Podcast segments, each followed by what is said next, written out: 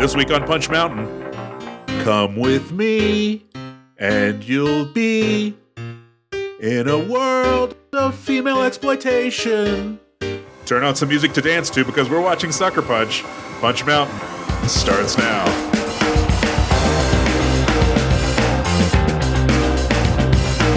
Hello and welcome to Punch Mountain, the podcast where we review action movies one by one to discover the definitive ranking of action movies. Not determined by us, but by the action gods themselves. We don't make the mountain, we just climb it. My name is Mac Blake. I'm joined as always by a man who would never sucker punch you. He'd always stab you right in the back. It's Mr. David Hada. David, do you feel like that's a um, a- accurate uh, introduction? I do. I'm such a coward, but I'd also want to not leave any room for retaliation. So yeah, I'd absolutely stab people in the back more than sucker punch them. I mean, what, what am I supposed to stab someone politely? Who's writing the uh, the Gentleman's Guide to Stabbing? Mac, have you ever have you ever sucker punched somebody, or have you ever thought about sucker? punch? What's the closest you've come to sucker punching somebody? Mm, no, I, I don't think I have. One time I got into a fight I didn't remember because uh, I was playing a, uh basketball practice for this like rec league that I was in in college, college, high school. I don't remember. And I I hit my head and I got a concussion. And the next thing I know, I well I didn't I didn't know at the time I got a concussion. I just remember hitting my head, and the next thing I know, I was like, "Hey, I'm home. What the fuck?" And I called my friend Raul. Shout out Raul. And I was like, "What happened?" And he's like, "Yeah, dude, you you almost got into a fight with some dude." I was like, "Whoa, whoa." Uh, so yeah, I'm uh, I'm like uh, I'm like Moon Knight or or a Fight Club or whatever. I was going to say Doctor Detroit. I like both of your references more than mine. Well, David, the reason why we're talking about sucker punching people is because Zack Snyder punched us all in the face with the movie Sucker Punch that came out in 2011. And that is the movie we were talking about on this episode of Punch Man. Now, David, why are we doing this movie? This is our first Zack Snyder movie. This is our first Zack Snyder movie. This is also the first winner of a Discord poll. I guess you and I were talking. We were trying to figure out if a Zack Snyder movie were to go on the mountain, which one would it be? Which one would we want to do? We couldn't really decide. So we figured, let's just throw it to the Discord audience. And we put a poll up. This was the winner. Uh, so congratulations, everybody. You wrote it, you watch it. Yeah, it beat out like 300. And what was the other one, Man of Steel? Or was it Army of the Dead? No, it's the Army of the Dead. Yeah. Okay, yeah. I know for sure we didn't put uh, Watchmen or uh, his version of Justice League on there or Batman v Superman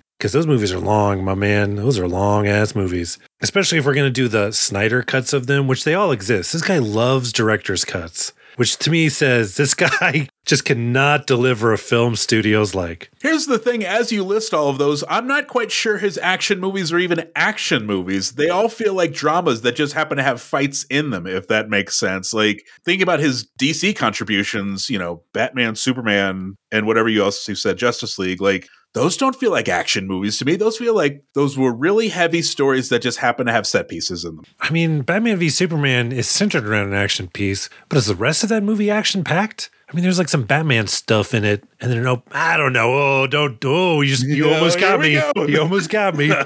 This almost became Snyder Mountain for a second. But let's get into this, David. Have you seen Sucker Punch before? I have seen it one other time before. I saw it when it came out on Blu ray. I rented it with a mutual friend of the show, Andrew Rosas. We decided to go back to his place with the sole intention of goofing on it. Because what could this movie possibly be? Like, you got to figure, coming off of 300 and Watchmen and Legend of the Guardians, Owls of Ga'Hoole. but, like, I guess our original verdict on Zack Snyder was the movies are what they are. You know, Dawn of the Dead was a remake of a zombie movie. 300 was a bros action movie. The Watchmen was a comic book movie. This one, I don't think people were expecting this to be something. I think they saw the trailers of it and they were just like, girls in sailor suits with swords? Okay, Zack Snyder, you go ahead. So, like, I was going to watch it expecting to goof on it. And then two hours later, I'm just kind of quiet and bewildered. The jokes had stopped maybe about five minutes into the movie. It was an odd experience watching this for the first time, so I just never thought of it again. I kind of stored it away in the Zack Snyder pile of movies I might have liked, but also never thought of again.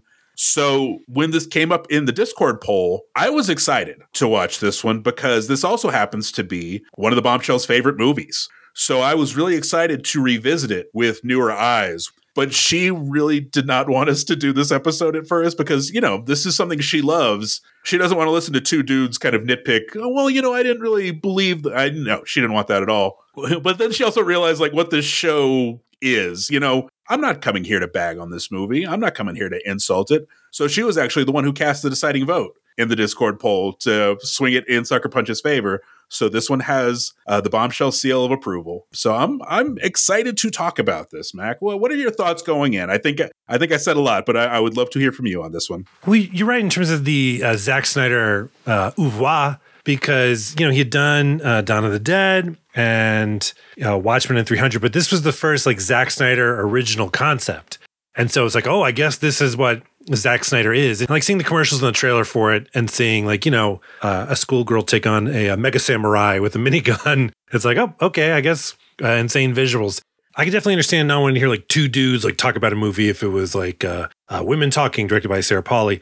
But this is, um, you know, cinema's favorite bro, Zack Snyder. I feel like this is this is deep in bro territory. Not that you and I are like pop collar uh, shotgunning beer bros or whatever, but but but yeah, I, I think it's safe for us to talk about this. I mean, I get what you're saying. If you like something, you don't necessarily need to hear people, you know, uh, picking it apart. But yeah, David. So as you know, I am a member of DADS, uh, which DADS stands for Dads Against Dream Sequences. And there's a lot of this movie that is a dream sequence. And, you know, going into this movie to talk about it in good faith, I'm going to take deal breakers off the table. And so, not that having a movie being an extended dream sequence is a deal breaker for me, unless it's that movie like Identity. You know, I'm talking about the James Mangold film where it was all in a guy's head. Fuck you. Wasn't that pretty much the other script and adaptation, the one that Charlie Kaufman's brother wrote? It was the three. Oh, maybe I don't know. I'll all I remember was it's man versus uh, horse, horse versus train. But you know what? I'm going to go ahead and be open to the idea that a lot of this movie takes place in a fantasy world. But yeah, man, Sucker Punch is is nuts. You know, I was doing a little research into how this movie was perceived or what Zack Snyder thought about it, and he kind of was like taken aback by the reaction to it like oh this movie's uh, exploitative that you know these women are dressed up in these kind of like you know masturbatory fantasy clothes and he was like, What? That's on you, audience. If you are bringing that, then you are bringing that, not me. I hear what he's saying a little bit, but man, I don't know. Like you're giving these uh the characters in this movie are named like what? Sweet Pea, Baby Doll, and like the clothes they're wearing. It's just like you've set a little trap here for, you know, a little perv trap. And the fact that a perv wandered in, you can't you can't blame him. And I'm not saying, look, this is, we're getting real close to me being like, oh, uh, this movie's asking for it by the way it's dressed. That is not what I'm saying. Not at all. I'm just saying if Zack Snyder dresses his movie in uh, exploitative style and people complain about that, I don't think it's a gotcha moment from Zack Snyder. But you know what? I think I think off the bat we might have a bit of a disagreement here because it's I think this episode feels like one of those where we should have someone to turn to and be like, "What do you think, woman point of view?" Because watching the movie and, and and, talking with the bombshell about it, the female characters, the way they look and the way they're dressed, it feels like they appeal more to women than they would to men. Like if if Zack Snyder was trying to appeal to men, I feel like there would be a lot more cleavage on that baby doll outfit. I feel like there might be a slit up the side. But like the bombshell was was saying during the movie, if she was playing a video game, this is how she would dress her characters. She was really into Sweet Pea's uh, cloak, you know, stuff like that. So, like, I hear what you're saying, but at the same time, I'm not so sure. I, th- I think this was Zack Snyder's clumsy attempt at appealing to women. I just think it was Zack Snyder doing it. And that's going to be one of the main problems throughout this episode. Yeah, I hear what you're saying. And I, I get that it, if someone makes an attempt and they fail pretty hard, at least they're trying, I guess, give them some points. However, it's not just like the visuals of this movie. The fact that like none of these women have agency at all, you know, that they're in kind of like that their fantasy world puts them into further like exploitation. I don't know, man. This movie, uh, like, look, I feel like uh, listeners, if you watch this movie 10 minutes into it or 15 minutes into it, I don't remember, you're going to know how you feel about this thing. But you know what? That's uh we're still going to talk about it. I will say this David, Sucker Punch is the perfect bar movie mm-hmm. because you put this on a TV behind a bar, you turn off the volume so you can play whatever music you're playing. And you're if anyone's at the bar and they're seeing some of these visuals, they're definitely gonna be like, "What the fuck movie is this?" and I think that's all you want out of a bar movie. Yeah. But David, before we go any further, I think it would help to clear up some common questions. If you search Sucker Punch ending on Google, David, it took me so many entries to get the little frequently asked questions thing to pop up. Weird. On Google for some reason, like Sucker Punch plot, Sucker Punch Zack Snyder, none of them, but Sucker Punch ending popped up some frequently asked questions, so we will do some quickly provided answers. David, was Baby Doll lobotomized? What are you, stupid? That was the whole point of the movie. Mac, how does the movie punch end? I assume by punch they mean sucker punch, even though they probably don't. And the answer is, um, oh man, it was, you know, it was grim. It was a grim ending, not gonna lie to you. Did Sweet Pea escape? No, she didn't because she had to sign on to Sucker Punch 2, so she's making up more fantasies for the sequel. Mac, are Sweet Pea and Baby Doll the same person? Oh shit, here we go. What a what a dumb goddamn question. David, imagine having to type this question into Google. You couldn't have felt good about yourself, you know what I mean? Are Sweet Pea and Baby Doll the same person? Uh, Google should have just been like, hey man, there's other things going on. uh, and of course, the answer is, um, I don't know, yes? Who cares? All right, David, before we dive into a tragedy that takes place entirely at a home for the mentally insane, let's check in with two friends who live their entire lives in the metaphorical home for the criminally interesting. David, how to dish, my man, because it is a friendship check in. DJ, how are you? Oh no, throw out my case. I am criminally uninteresting. Oh no. I need a haircut. Uh, this is like uh, I've noticed the facial hair is growing too much, and also like hey, you look like Marc Maron. oh boy, can't wait. but like, there's going to reach a point where I do have to trim my hair and my face in order to get a new job because I'm running, uh, I, I'm at my wits' end with my current job, Mac, and I don't want to tip my hand to them. I don't want them to be like, wait a second, why did he shave? Wait a second, why does he look good on these Zoom calls? Oh, wait a second, he's going somewhere else. So like I've got to find a way to like that's cut, cut my hair that's a little real bit. paranoid thinking. I'm a real paranoid guy. Yeah. Fair enough. But that's what's going on with me, Mac. I'm I'm paranoid about my job and about life. How are you doing? I'm doing good, David. I don't know if we ever talked about uh, Thanksgiving uh, in in previous episodes. What did you did you do anything? No, I, I did not. I was actually working that day. So once we were done working, we ordered takeout. We tipped very generously. And then what did we watch? I want to say The Haunting of Bly Manor. I think we finished that for Thanksgiving. Happy holidays. Oh, a Mike Flanagan classic. we did a Friendsgiving for the first time, and that Friendsgiving was at the home of our friends uh, Aaron and Derek. By the way, they just said that they uh, were listening to this podcast, and they said they had just so sh- uh, shout out to Derek and Aaron, and they said they just finished an episode on Book of Eli, hmm. and Derek had seen it and Aaron had not. At their conclusion at the end, uh, Aaron's was at least that she's like, "Oh, well, now I never have to watch it," which I guess I don't know if that speaks highly of the podcast or or or just or that's just the takeaway. But uh, but look, if that's your takeaway from this podcast, then I, I honestly feel real good about it. The fact that we've covered a movie to where you're like, I'm not even the least bit interested in this. I'm going to choose to be optimistic and say that like, oh, they've said everything that needs to be said.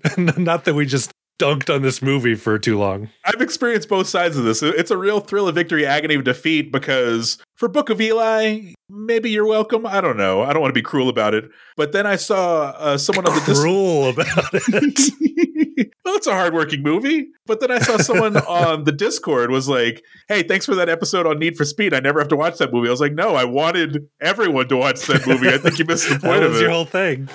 That was your bag on that one. Yeah.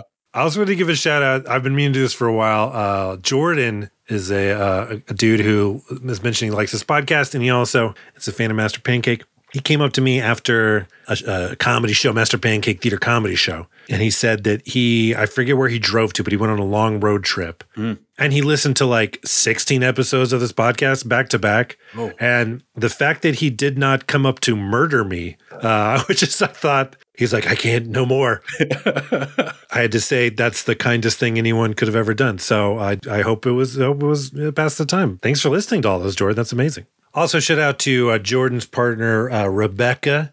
Uh, I, I know this about him. They really like pinball. Oh, cool! I like pinball.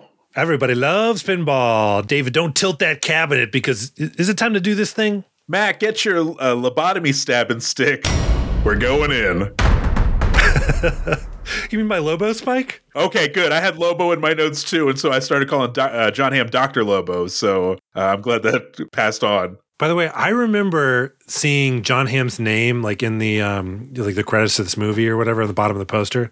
And so I was waiting the entire time for Jon Hamm, and he shows up right at the end. Uh, so if anyone's on ham watch, just be patient. It takes a while to get that ham. All right, David, in case someone has never seen Sucker Punch or it's been a minute, can you, just a level set, give the back of the box description? Sure thing. Born from the creative vision of filmmaker Zack Snyder, Watchmen 300, this epic action fantasy launches from the wild imagination of a young woman whose dream world provides the ultimate escape from her darker reality. Locked away against her will, baby doll Emily Browning has not lost her will to survive. Determined to fight for her freedom, she urges four fellow captives reluctant sweet pea Abbie Cornish, outspoken rocket Jena Malone, street smart blondie Vanessa Hudgens, and fiercely loyal Amber Jamie Chung to band together and try to escape their terrible fate at the hands of their captors. 2011, 110 minutes, directed by Zack Snyder, rated PG 13 for thematic material involving sexuality, violence and combat sequences, and for language. I would say this back of the box description, painting a kind of a rosy picture of their situation, even though it says terrible fate, it still is like like a little too rosy. Like it should say, uh, she urges her four fellow captives, like reluctant sweet pea. It's like, hold on. Uh, like captives. The fact that's like reluctant, outspoken, street smart, fiercely loyal. It's still uh, imprisoned sweet pea, uh, doomed to die in jail, rocket. Like, you know, cruelly held captive blondie. Her life will never be a good amber. Like, it's just it's like I'm fiercely loyal. You're also on death row. You know what I mean? It's like it's not. It's pretty grim. This description is a few shades darker than the plot description for Muppet Babies. It's really got the same the same bones, the same skeleton, but the meat on it is is a bit different. All right, David, how does this movie start? All right, Mac. This movie starts with curtains up on the home of a lady we'll call Baby Doll, played by Emily Browning. Her mother has just died, and her stepfather is upset that his now dead wife left everything to Baby Doll and Baby Doll's little sister. When he tries to take his aggressions out on Baby Doll's sister, Baby Doll threatens him with a gun. But in a fluke accident, Baby Doll shoots and kills her sister. Baby Doll is deemed insane and is sent to the local mental institution where she's given a lobotomy. End of movie. Damn. Uh, no, David, that's not the end. We have a giant flashback, even though we just zoomed over. We yeah, we the, that's how the movie starts.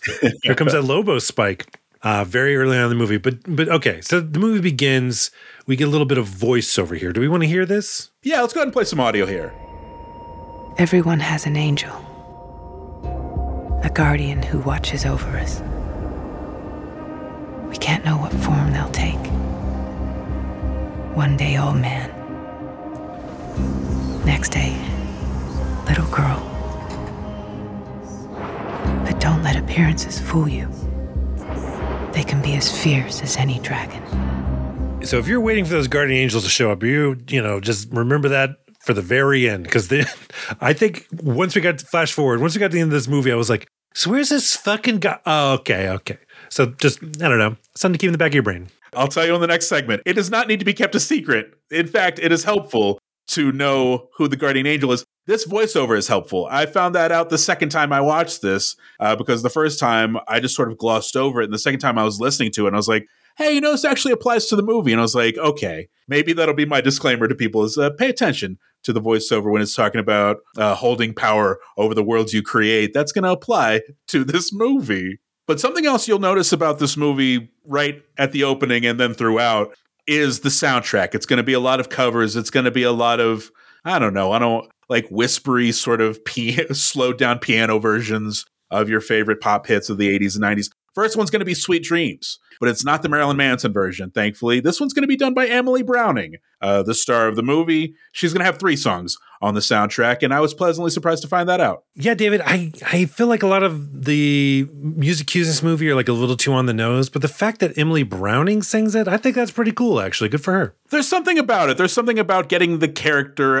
When I was reading up on this movie, as a quick aside, I noticed that uh, Zack Snyder had mentioned Moulin Rouge as one of his influences for this movie. And once I found that out, a lot of stuff clicked into place as far as like what he was going for in terms of spectacle, even though it's a movie about women in a mental institution. There was something about knowing that that helped me enjoy this movie a little bit more. So as we see the home of uh, Baby Doll, she's sitting in a room looking sad, and a doctor walks in, and Emily looks up at him with these expectant eyes, and the doctor gives like the slow like shake of the head as if to say, Yup, your mom is dead, didn't make it.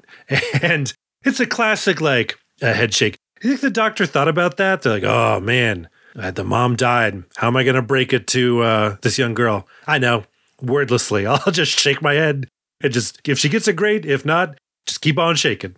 Oh, I figure he works on his head shake. I figure he's been around so much death in his life that he's perfected, like, okay, you've got a good cadence, you got a good rhythm. It doesn't feel too happy. It doesn't feel too eager. You're not ex- you're, you're not excited to move on. Like it's mournful. It's rueful. This is it's something you got to work on. Yeah, because I was practicing it right now, and if you go too fast, it seems like imagine you have to tell a character that their loved one died, and you shake that head too fast. That's almost like, hey, you don't want to go in there. That shit's fucked up. But right away, David, this opening sequence, I mean, you look at it and it's kind of like a big duh that Zack Snyder directed so many comic book movies. Because in a way, he's like the perfect kind of comic book director. And I don't mean that like, oh, he's a perfect director to like handle superheroes and bring them to the big screen. I just mean if you look at this opening sequence, like every one of these shots could be a comic book panel.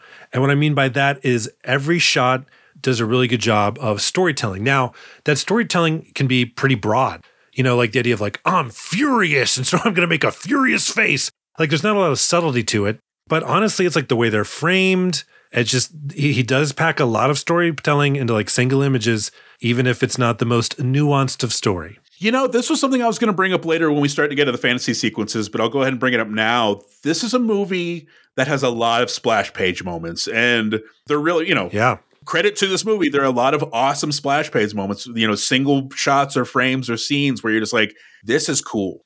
And it gets to the point where it feels like an entire movie of splash pages, which is okay. But if you correlate it with, you know, splash pages in comic books, I remember in the heyday of the 90s, there was a lot of criticism for artists who relied too much on splash pages. You know, you still got to tell a story. You still got to be able to, you know, break it up into smaller panels and and get some emotion out of it. You can't just paint an entire page with, you know, a guy killing a dragon or something like that. So I think this movie kind of has the pros and cons of a splash page movie. It, you know, there's a lot of stuff that gets burned into your brain and, and is very memorable, but it's also it might feel a little saggy in terms of connective tissue. Uh, yeah, I, I think it's a spot on take on this. And so we see uh, it goes from there to the funeral, and the stepdad is a little too happy that the mom is dead, and he's he's like, man, I'm gonna can't wait to ship these kids off. But he opens up the mom's will. This is all set to the the music, and he sees that his now dead wife left everything to the daughters. He's furious. I don't think he was trying to like sexually assault uh, baby doll. I think he was just kind of going after her. But David, there is a close up of him, like kind of a slowed down thing of him pulling on her shirt, her top, and the top button of it like flies off. Was that? Did you get the idea that he was trying to sexually assault her, or is this just him being just a uh, I don't know, a, a, a violent monster? You know, I think the movie is made in such a way, if I could say this, to where it doesn't want you to go too far with your thinking on it. Like, it wants you to know something bad's about to happen. Because keep in mind, this is a PG 13 movie, and we'll talk about it throughout the movie. It's a surprisingly bloodless movie. But, like, I also think, you know, because of that, it didn't want to go too hard. In fact, I even think Zack Snyder was making this for like a young adult audience. I think he was making this for like teenagers maybe. So he didn't want to be too explicit with what was happening. I just think it wanted he wanted to set a sense of peril. Well, I know he originally intended this movie to be rated R, and then got it, wait, was this PG thirteen or was this R? this is pg-13 and then got talked into making it i don't know less uh you know less r rated i guess. Okay. But yeah baby doll's not having this from uh from monster stepdad. And what does she do? She claws him in the face. She you know she's fighting back and she scrapes her nails down his face I, I was very excited about this so you know because it was just nice to see it was nice for the movie to establish that baby doll is going to fight back. I know that they're going to be stuck in a mental institution and she's going to rely on her on her imagination for the better part of the movie but i also like that the movie established that she's not just going to be stuck in a life of of taking it. So monster stepdad when he you know he manages to lock baby doll in a room and then he's like well fuck it. Uh i guess i'll now sexually assault her little sister. Like i felt that was pretty clear. And i i don't think i think he was doing it just because he's it was almost like a fuck you to uh baby doll which that felt a little i don't know this this thing felt weird. The fact that he was going to commit a rape with a drop of a hat felt uh i don't know uncomfortable. That's the word i'd use this is where talking about the movie turns into a bit of a minefield especially from the point of view of seeing this as a Zack Snyder movie, seeing this as his attempt at maybe a more feminist work because it's still rooted in violence against women and it's still rooted in the subjugation of women, which I think is also the point. But at the same time, I think you need a more accomplished hand to navigate you through that. So I, am with you. I don't mind it so much because that's you know, again, that's at the heart of what the movie is, but I, I, can I can appreciate bristling at it. But Baby Doll escapes the room. She finds a gun somehow. Was I looking away, or does was the gun explained? No, the gun was not explained. Yeah, she has a gun all of a sudden, and uh, she wants to show stepdad that, that she means business. She points a gun right at his face, and I don't know about you, David, but I'm at this moment uh, screaming at the screen, uh, "Kill him! Kill him! Kill him!" But she fires off a warning shot but the warning shot hits a light bulb, and the I guess the shot pew pew pew um, ricochets and it goes into the the head of her little sister. Oh no, she's killed her own sister. Monster stepdad is like, oh, I know how to spin this. I'll say she did it on purpose. Next thing you know, the cops are here, and Baby Doll is on a, uh, a one way trip to a uh, the home for the mentally insane. I think is what it says on the the sign outside. That's right, the Lennox House in Brattleboro, Vermont. So uh, where all the craziest people live. Yeah, David, crazy hot. I don't know if you saw this cast. Uh, Brattleboro, Vermont. The the genetics there. My my goodness. Even the monsters, like Oscar Isaac plays a complete piece of shit in this movie. That guy's handsome. But I can't help but think, you know, so like you said, Baby Doll pulls a gun on the stepfather I don't even know if it was a warning shot. I think she tried in earnest to shoot him, but it, she just, you know, she was, uh, it, it was a part of her growth is that she's going to learn how to fire a gun in her imagination later. But I think she just kind of got scared or timid and, and shot it else, elsewhere. But like, I can't help but think of the sliding doors version of this movie where she shoots her stepdad and maybe goes to jail for a few years or something like that. Maybe goes to like a women's prison at the end of Chicago and learns musical numbers instead of what actually happens, where she gets sent to a institute for the criminally insane and gets lobotomized five days later. So, man, you really gotta you gotta shoot that stepfather when you get a chance. Yeah, you really gotta pull the triggers, an old stepdaddy. uh, but at the Lennox house, we quickly see the orderly Blue, played by Oscar Isaac, and Dr. Gorski, played by Carla Gugino. And then, like, uh, the stepdad has like made a deal with Oscar Isaac like you kind of tell that they've like they're working out something and what that working out is a lobotomy. Yes because baby doll has secrets about the stepfather and about the truth of, of what happened to baby doll's sisters so the stepfather wants to make sure those secrets die with baby doll. So uh, in five days time the lobotomizer is going to come and for an extra two grand uh, the stepfather is going to make sure it happens. So david carla gugino has worked with Zack snyder on a few movies you know this one watchmen and then i, I think he used her as a, a voice in some of the dc movies he did. And also mike flanagan has made multiple projects uh, with carla gugino. You mentioned one earlier. I just finished uh, house of usher that netflix series which i thought was great. Okay cool. And then also robert rodriguez has made multiple movies with carla gugino. Here's my take on carla gugino. People like working with her because she must be awesome Yes, I agree. We were we were talking about that when we were watching the movie. Just what an amazing career she's had. Like even from her early beginnings on Spin City all the way to just being a part of other filmmakers stock company like you know that's got to be a ringing endorsement and she's just also very talented she's also you know ageless uh, so yeah i'm always rooting for carla gugino yeah i don't know how many movies that she has starred in where she's like the name above the title but you know, I, I every time I see her in something, I'm like, oh great, Scarlett Gugino, she's awesome. Yeah.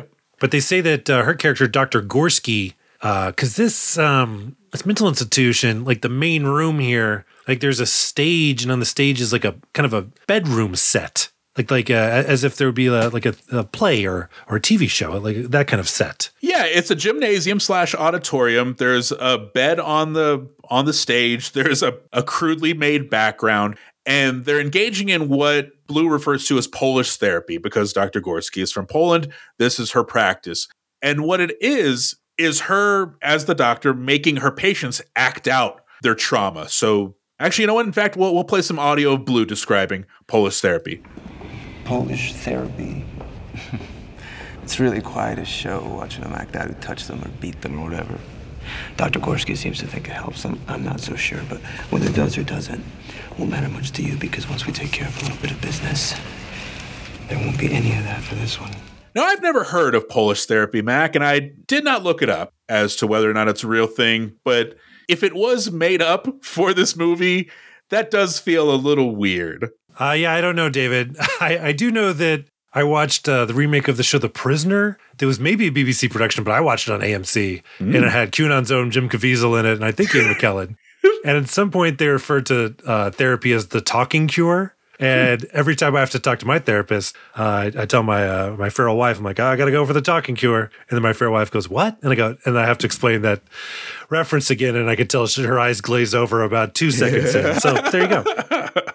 But David, as if somebody is bip, bip, bip, like shuffling a pack of cards, we zoom ahead, I guess, five days, because that is when uh, Blue, the orderly, like the orderly in charge, Oscar Isaac, when he says like, my guy coming to do the lobotomy, he's not going to be here till five days. Anyway, and like a couple seconds, we're five days in because we get uh, this like very dramatic slow motion shot of the spike, the lobotomy spike, you know, in place, and a hammer is coming to hit it. But as right before it can hit it, we cut to what? Well, Mac, we go from the lobotomy in progress to a, a, performance of the lobotomy, where Sweet Pea, played by Abbie Cornish, is the star of the show put on by Dr. Gorski as part of Blue's side hustle, running his own mental institution with blackjack and hookers.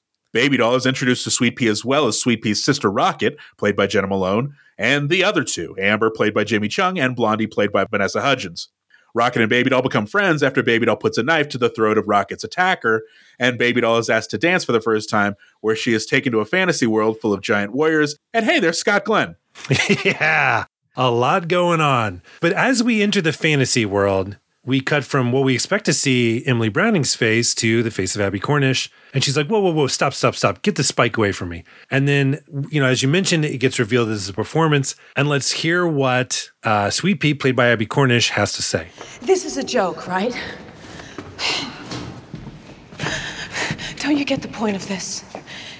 It's to turn people on. I get the sexy little schoolgirl. I even get the helpless mental patient, right? That can be hot. What is this? Lobotomized vegetable?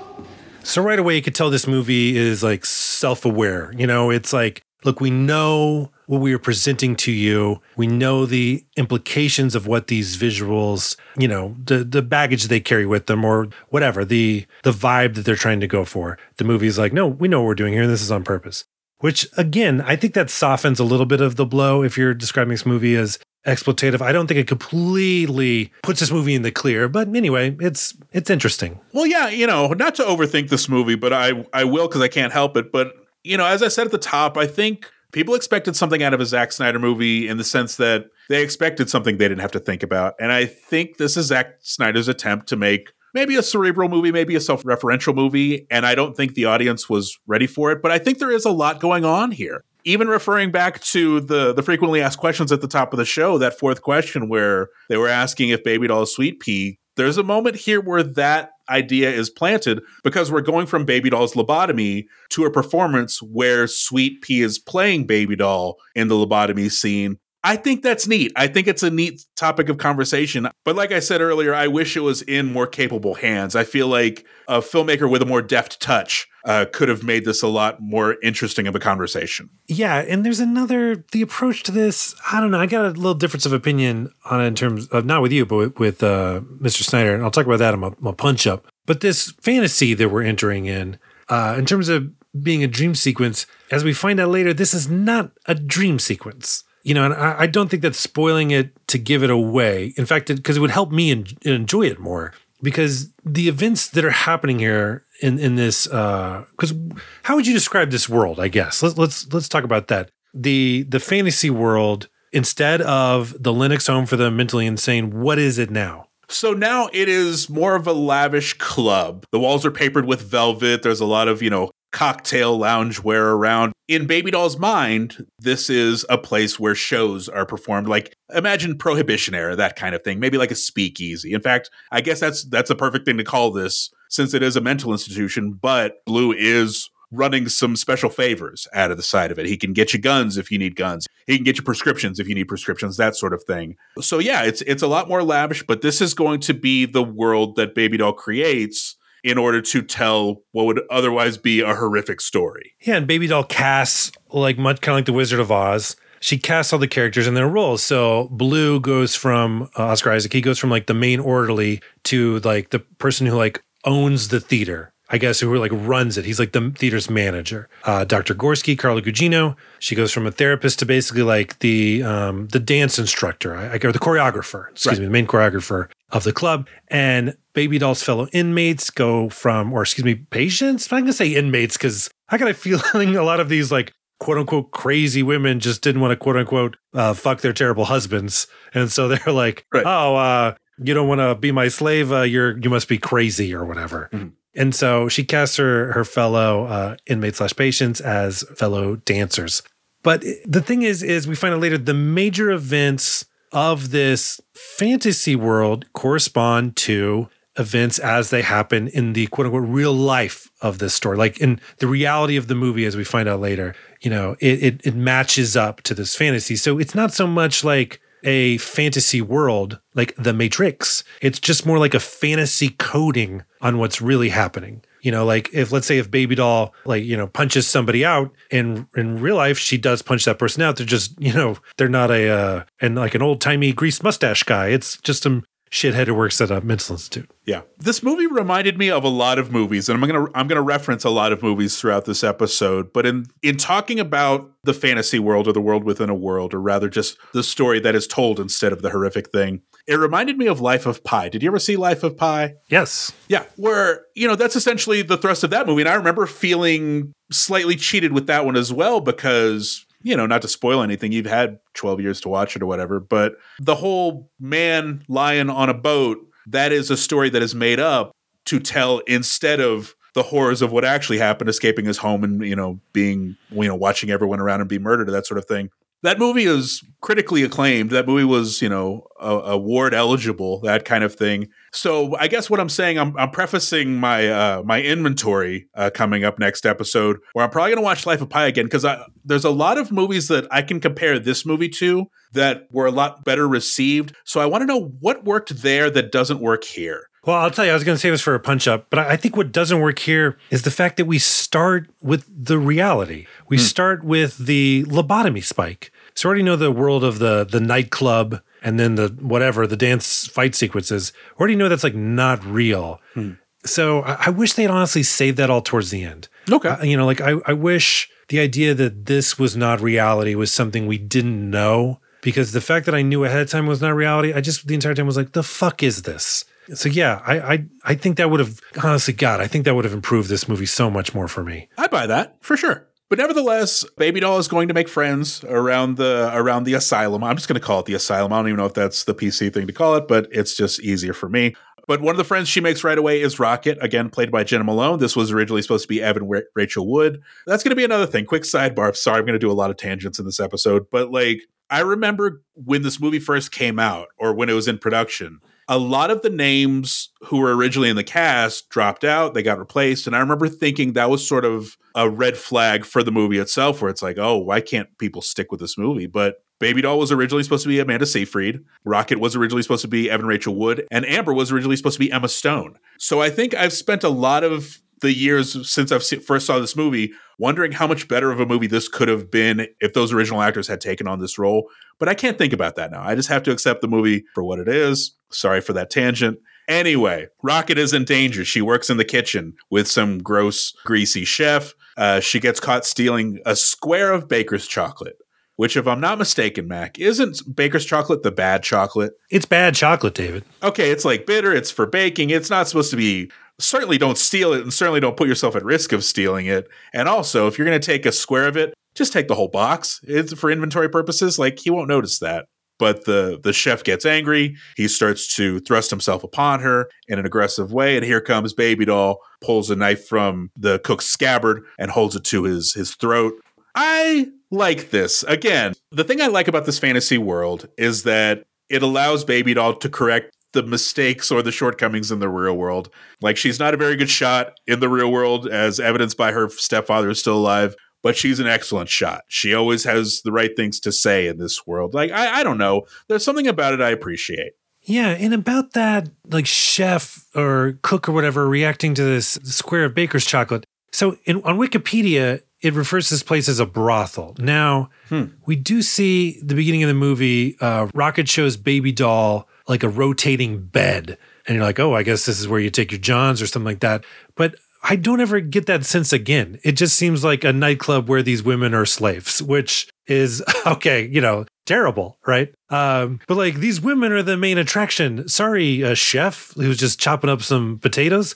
So if they steal a little bit of chocolate, uh, let it slide. I mean, it's just it's like if we're gonna put this fantasy gloss on it, I need that to track. You know what I mean? I just I need that reality to kind of hold together as well.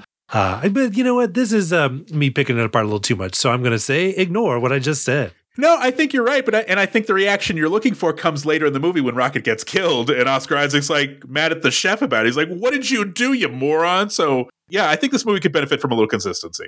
But in the reality here of the uh, theatrical world, we go to dance practice for the girls, and it's uh, yeah, at this moment they're like, "All right, baby doll, let's see what you got." Yeah, because uh, I guess for one reason or another, Sweet Pea is upset about something. So it's like, all right, if Sweet Pea can't dance, baby doll, you're up. And she's hesitant, you know, because she's in this insane asylum slash nightclub. She's very shy. But Dr. Gorski is going to have some words of encouragement. She's going to say this. If you do not dance, you have no purpose. And we don't keep things here that have no purpose. You see your fight for survival starts right now. And again, maybe I'm just a sucker for this movie the second time around, or you know, on this new viewing. I like this. I like that Carla Gugino, or I like that there are pieces in place to keep Baby Doll and, and her group motivated. I, I I like Carla Gugino. Period. Although I'm saying this now, I wish she had played more of a role in like the later aspects of the plan or the escape or anything like that. She's actually kind of turns them in. But I just I like Carla Gugino in this moment. It's motivating Baby Doll to get out there and and show her stuff. But right before Baby Doll can start dancing, we cut away, David, to a super fantasy world. Now, just to clarify, we have reality, Insane Asylum, and then we have this, you know, this fantasy that's really more of like a protective delusion. We'll call that nightclub. And then we have the actual fantasy. We're three levels deep in Inception here, and I'm going to call this place War World. And so we now enter War World. And, and David, that's kind of the I don't know if uh, crux of using that right of this movie is that we even though in the um the nightclub you know where Emily Browning uh, baby doll is this like amazing dancer we never actually see her dance because every time we're about to see her dance it cuts to War World so the dance sequences in this movie are instead action sequences now there's a part of me that I feel like should like that, right? Mm-hmm. Like, and I, but I think that part of me is 17 years old, and now as a, a more mature person, I'm like, I don't, I, I, this doesn't doesn't work for me, David. But I will say this: I'm, I want to go into this movie with good faith. So the fact that it doesn't entirely work for me, I will accept it and move forward with it. You know what I mean? Like maybe I don't want the dog in Scooby Doo to talk, but you're watching a Scooby Doo movie, my man. The dog's gonna fucking talk. So that's that's what's happening here. That's what's happening. But see, and this is going to bring up another movie that was more well received, and I, I think you just mentioned it, Inception, because at the heart of this movie, it's really just people playing pretend to ignore their own trauma, and so there's not really, you know, so all the action is artificial. You know, it's you're just why are you telling me this story if it's all made up? So what was it about Inception that I really liked that it's not clicking with me here, when it's essentially that same thing as far as as far as going down into levels, as far as going down into depths of reality. Because again, on on further viewings, maybe not on the first viewing, on the first viewing, I was completely lost, but on the second and third viewings, I was able to buy that a little better. Where it's like, oh, okay, it, this movie is about kind of bearing your trauma, kind of you know finding ways to cope with it and live with it. So of course, there's going to be levels to that as well. I don't know. I, I just I'm holding up other movies to this one, going, well, how come this and not this? Well, I think because Inception like told you how it was going to work. Like this is a dream sequence. We're going to go into a dream. But this movie, it does not tell you that the nightclub world is not a fantasy. That it is like a protective mental construct until the end of the movie. So because it's not clear what you're watching, it, it's just too much WTF for me uh, un- until the end of the movie. Especially because the dance sequences being action sequences like that war world. That is you know, like 'cause in the nightclub, they're like, we need to get a knife. So in, in the nightclub world, we're just gonna like, you know, uh, distract the cook and steal his knife. But then in war world, we're fighting robots to get the knife. It's just uh, I don't know if it exactly links up. But in war world, we see baby doll, and she's uh, she's she's decked out for some anime style combat. Yeah, she's wearing a little, I don't know, schoolgirl suit, sailor suit, sailor schoolgirl suit. Sure, like Sailor uh, Baby Doll Moon. Yeah, but I, I really enjoyed this. Uh, So did the bombshell. You know, again, this is it's sexy. You know, there's there's no denying that Emily Browning is is really fun to look at on the screen. But again, I don't think this costume or this imagery was made with the man in mind. I feel like you would have seen more butt cheek or something like that, or maybe like hard nips, if I could say that. Like, Wait, hold on, hold on. So wait, the fact that it's not sexier means that it's not made for. Du- I feel like No, no, I- it can also be made for dudes without being like too, you know, too much nudity involved. I don't know if I want to like white knight this movie where it's like, hey, movie, you know, think about the women for once. I think this movie kind of is thinking about the women. I think these costumes really just feel like precursors to cosplay. Like this feels like something you would see at a convention, which is a lot more commonplace now or a lot more acceptable now than it was in 2011, if that makes sense. I will say one more thing about it, then I'll shut up about it. And that is like in the uh, the poster for the movie Avengers, Marvel's The Avengers. You had uh, all the Avengers like ready and uh, for action, poised for battle, and then Black Widow, played by Scarlett Johansson, was like with kind of butt out, looking over her shoulder, just kind of smoldering right there. And what people started doing is they would take like pictures of Hawkeye and like make it so Hawkeye was in all these sexy poses Yeah. To point it out. And you might be like, well, Black Widow's fully clothed. You know, she's not wearing like a thong. She is, you know, completely covered. It's like, yeah, but she's still there as a little bit of eye candy. And I know that the movie's self aware about eye candy, but at the end of the day, I think it's still eye candy. And, you know, how you feel about that audience is up to you. I'm not gonna, I'll, I'll stop, uh, I'll get off my, uh, my white, my white horse. Well, weird. I'll, I'll get off my high horse because, because I'm too high to be on a horse, David. Get off. No, I I think it's a conversation that'll just go in circles, but I also I completely understand where you're coming from. I just think we're we have a difference of opinion of it. Sure. But I will say about War World, I mentioned Scott Glenn. I'm going to tell you right now, Scott Glenn is the guardian angel that the voiceover referred to at the beginning. In case you're going to spend the rest of the movie wondering, what is Scott Glenn doing here? Are they ever going to explain it? No. I'm telling you now. Okay, this isn't a spoiler, it's actually helpful. You knew going in that Bagger Vance was the stuff of legend, and it didn't ruin the movie for you. So I'm telling you now, Scott Glenn is the guardian angel. I thought Baby Doll was the guardian angel because Baby Doll ended up looking out for Sweet Pea at the end. Well, now that's interesting. Uh, You're not wrong because he does serve as a GA later in the movie. Yes, uh, and and you just touched on a conversation that we will probably have at the end of this plot synopsis. But yes, I I've thought that as well. So Scott Glenn also played Stick, Daredevil's gruff sensei in the uh, the Netflix series Daredevil. How did Scott Glenn get typecast as a gruff sensei? Did not see that coming. I think Scott Glenn just looks enough like David Carradine for them to be like, "Oh, you can play vaguely racist uh, archetypes. Sure, come on in." But uh, but let's talk about War World a little bit. Let's talk about this first sort of challenge that Scott Glenn. Well, he's called Wise Man in the credits, so we'll refer to him as the Wise Man. But let's talk about this first challenge that the Wise Man puts in front of Baby Doll. He's going to introduce her to essentially three mini bosses. Oh, are you talking about our first action set piece samurai shootout, David?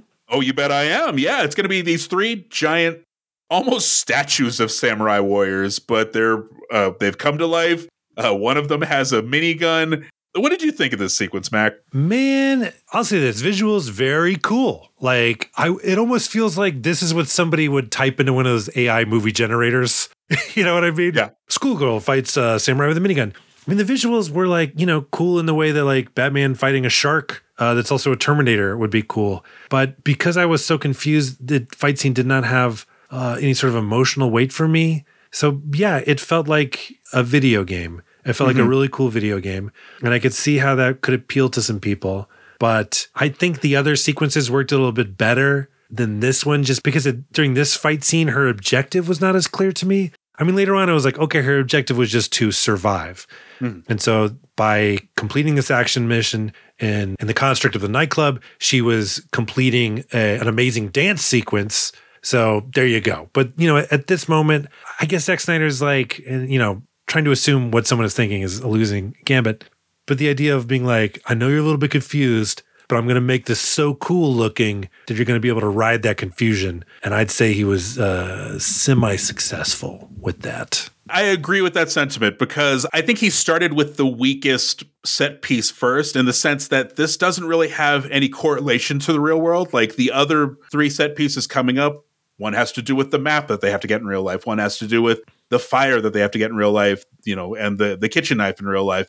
This one doesn't feel like it has a correlation. Like, did she beat up three of the toughest uh, inmates the, her first night there? Like, I can't place it. So, and and being able to place it serves as the surrogate for any sort of emotional attachment. So without that, yeah, I do feel a little lost. And and you know, in fact, in this moment, I, I made note like it feels like Zack Snyder wrote the hell yeah moments of this movie first, and then wrote the rest of the movie. Like he knew he wanted to make a scene where you have to cut open a dragon to find you know two stones. He knew he wanted to make a scene with a runaway train. He just needed to figure out how to connect all those together. But after Baby Doll dispatches those three uh, samurai, you know, statue warriors, we cut back to the nightclub where everyone's like, "Oh, holy shit!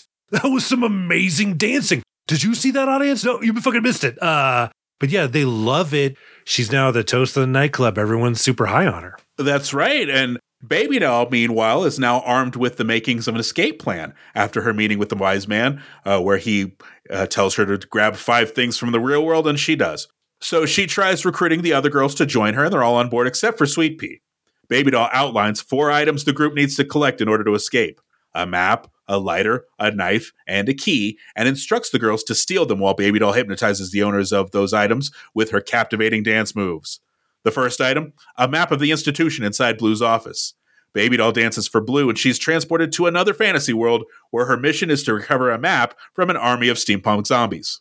Okay, not to skip forward to the end too much, but I'm going to do it. Uh, so at the end of the movie, you find out that the quest for her to find a map, a lighter, a knife, and a key, that this probably happened in reality. Hmm. Like that she probably knew that she had five days before she was going to get lobotomized. And she spent the five days trying to escape or like, you know, come up with these items or, or fuck shit up or whatever.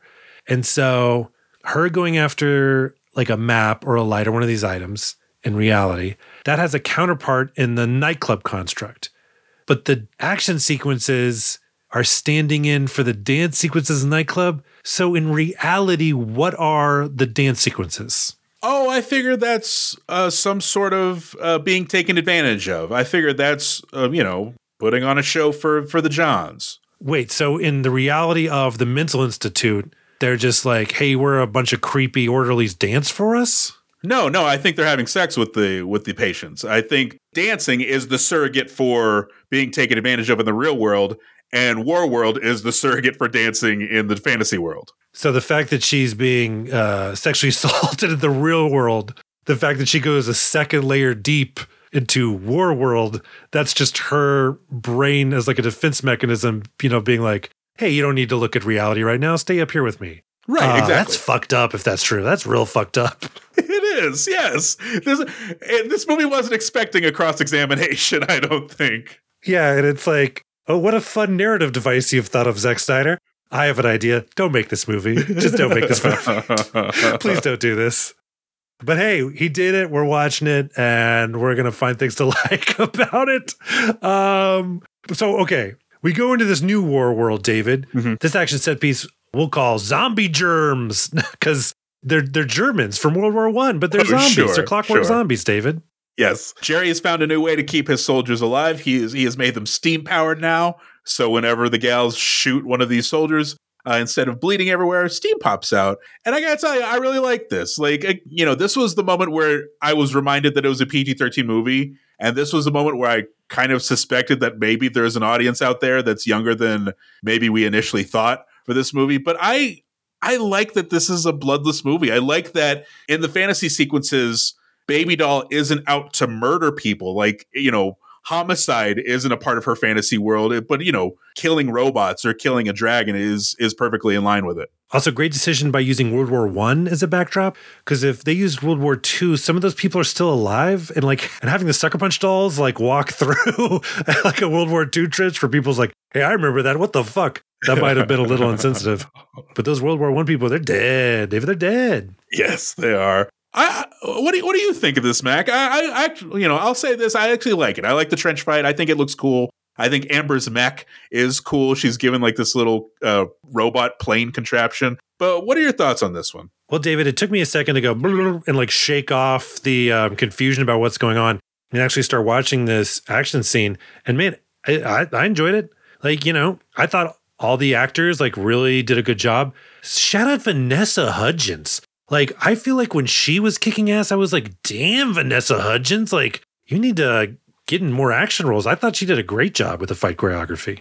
A fight choreography aside, I can't recall how good or bad she was on that. But just Vanessa Hudgens in this role, I could never get on board with it when I first saw it. I still cannot. She does not fit. I kind of wanted to rotate her into the Amber role because I think she could play sort of a naive, you know, a sort of more innocent character than Blondie. I yeah, no, Vanessa Hudgens did not work for me in this movie. Yeah, I don't know about Vanessa Hudgens' character. Like, I feel like you know she played Blondie and Jamie Chung playing Amber. I feel like they kind of got relegated to not a whole lot to do. But uh, just in terms of fight choreography, I thought she was great, at least in, in this scene. Okay. Um, but yeah, and, and then the mech came down, like the mech suit.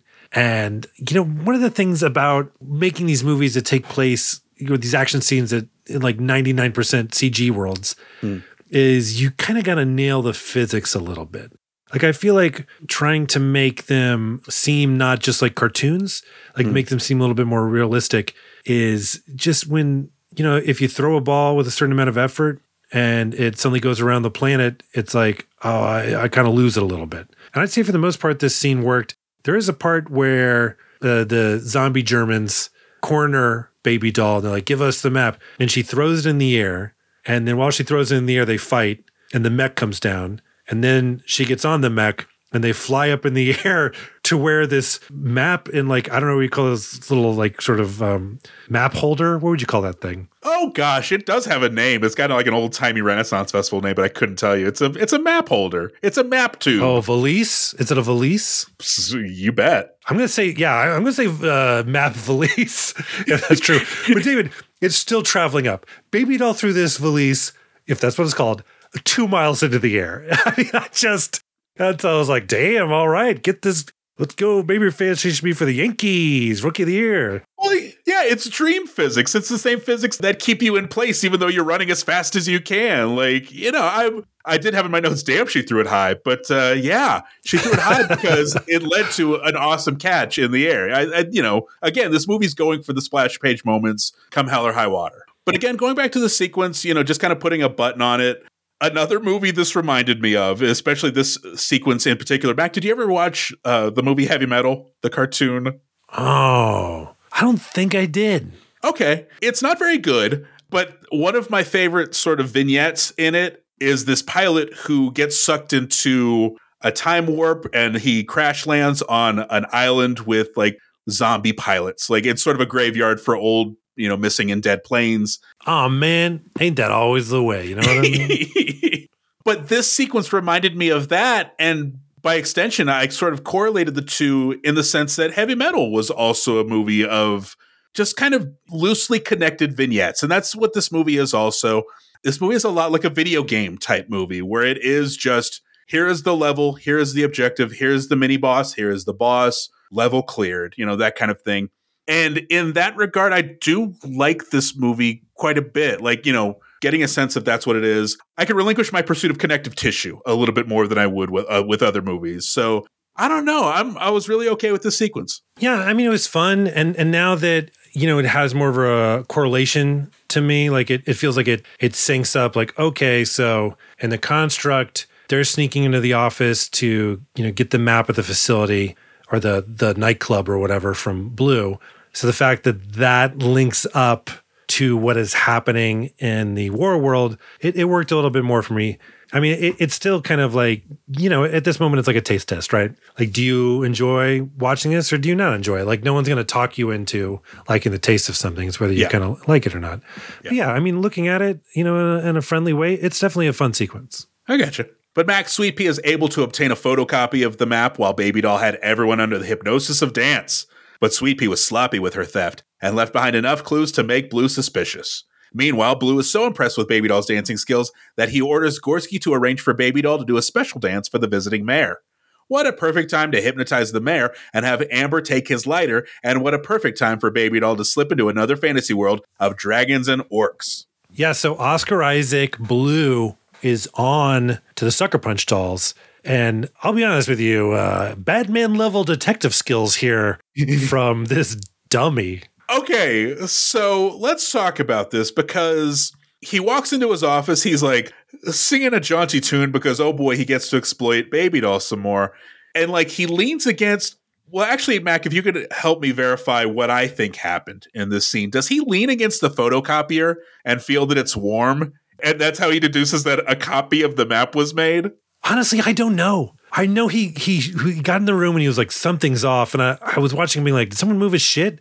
And then that's when he pulls the thumbtack off the poster, excuse me, the, map that's thumbtacked to the wall, and he notices a second hole, meaning like someone has removed the poster and put it back, and they didn't hit the exact same little thumbtack holes. So that's how I knew someone was touching his shit. But I don't remember what first like raised his uh, spidey sense. See, because that alone drives me a little nuts. Where it's like, really, it, he's going to feel the photocopier and it's going to be warm. But for him to pull the tack out and see the second hole, what kind of maniac doesn't try to get it within the same first hole? Is that just a me thing? Is that just the way I'm wired? Where like seeing that second hole drove me nuts. I think Sweet Pea was just like super nervous, and so she just was like, "Get that thumbtack back, like as fast as I can." But yeah, I, if, I think if she had more time, she probably would have been like, "Oh, same hole. Why? Why wouldn't I?" But honestly, yeah, even then, she probably should have done same hole. I don't know. But she gets the map anyway, so we've got one piece down. The next piece is going to be the lighter that the mayor has. The mayor is actually one of the orderlies in the real world, and so the goal is to to get him hypnotized and steal his lighter. The mayor shows up to the nightclub, and there's like this Queen mashup of like "I want it all" and "We will rock you" or something. I forget. I definitely hated this mashup in 2012, but listening to it this time, that thing goes so hard. I was so into it. It- I was really, really into it. I still look. I I could get into it because I, I was still thrown by this mayor. Like so, in the nightclub construct, the cook is played by the cook. Mm-hmm. The choreographer is played by the main therapist. The mayor is played by just some dude, just some like orderly who has the lighter. I kind of want to know like what did this guy do to be the mayor? Like I, I thought he'd be like the the person running the the institute, but no, he's just some he's just kind of a bigger dude who smokes. I think that's why they made him the mayor. If anything, it's a compliment to him, even though he's a monster in it. Yeah, well, I mean, it's not like Baby Doll got a chance to introduce herself to him. She was just stuck with first impressions, and he was this big guy with a cigar. So yeah, why not make him the mayor? But when we go into War World, we're now in an airplane, and you can tell, like, oh, we're Scott Glenn is back, wise man. He's going to give them their mission. And I had to say, this mission brief, let's hear the audio of it, David, because it's amazing. The rest of you, drop into the courtyard and kill the creatures in your way. Now, when you reach the nest, you'll find the baby. You'll have to slit its throat. Down inside its neck are two crystals that, when struck together, produce the most magnificent fire you'll ever see. Every new, like, wrinkle on there, like, oh, they're to find a baby? Oh, kill the baby. Just everything, just didn't see that coming. like, every line must have been really fun for Scott Glenn to say. By the way, Scott Glenn's character, Wise Man, he's full of these little, like, you know, sayings, these aphorisms or whatever, where he's like, you know, if you, you don't stand for something, you'll fall for anything. And it's like, okay, I, I kind of wanted that to link up to real life. Like maybe Baby Doll's, uh, her mom was always saying these things, or maybe they had a friendly neighbor, or maybe the friendly old bus driver. I don't know why I gave that as an example. Uh, but yeah, just uh, where did that come from? Is my question. Yeah, I mean, all of all of Scott Glenn, everything about Scott Glenn, not rubs me the wrong way, but feels a little incomplete, or it feels like something that was cut from the movie. But yeah, like the only one of those sayings or the only one of those words of advice that stuck with me is at the very beginning when he's like, try to work together, you know, because I think that's, you know, that's also one of the running themes of this movie is like, yeah, it's not about women trying to survive at any cost. Like they're in this together. They're, you know, all five of them get out or none of them get out. Well, I guess one of them gets out. But yeah, no, Scott Glenn's entire being in this movie leaves me scratching my head. But if we're in War World, it's time for another action set piece, which we'll call Drag and Drop. David, these people jump out of like a World War II style airplane at this point, and they're fighting uh, against dragons because the lighter in the nightclub construct is represented in War World as, I guess, the firestones that live inside a dragon's neck that allow them to breathe a flame. Uh, that sure, if that's what it is, yeah, okay. I want to know what's going on in Zack Snyder's world where he thought Reign of Fire was a more popular movie than it was. I think he thought he would be really into this. It, you know, it took me the second viewing before I was like, oh, those are orcs like fighting the dragons. Like, because again, I was looking for I was looking for more lack of violence against humans. So I was like, but no, I saw soldiers or whatever trying to kill the dragon. No, it was orcs. But then I was like, dragons versus orcs. I kind of want to spend more time in this world. Like, that's the thing about these fantasy worlds. You know, I understand the asylum is what it is. You know, you can't exactly glamorize that, but I really wanted to spend more time in these worlds, if that makes sense. They were just inherently neat. I know. I wrote that at some point. I wish this was the movie about these action set pieces. But yeah, what do you think about the uh, the the music? I mean, you, you, mentioned that Queen mashup. What did you think about it in the, uh, the the fantasy sequences in general, David? The fantasy sequences in general are the parts where I noticed them the most. Like you know, going back to the first fantasy action set piece where it's Baby Doll versus the Three Samurai, and you've got Bjork's Army of Me playing.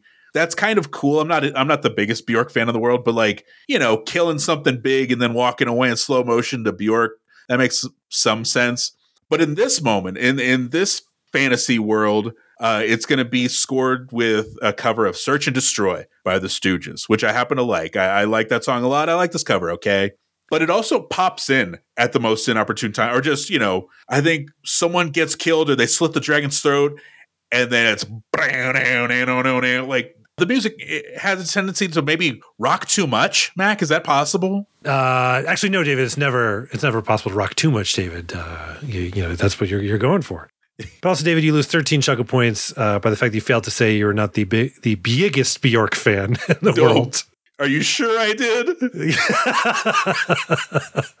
oh, David, I lost uh, 85 self respect points. Fair enough.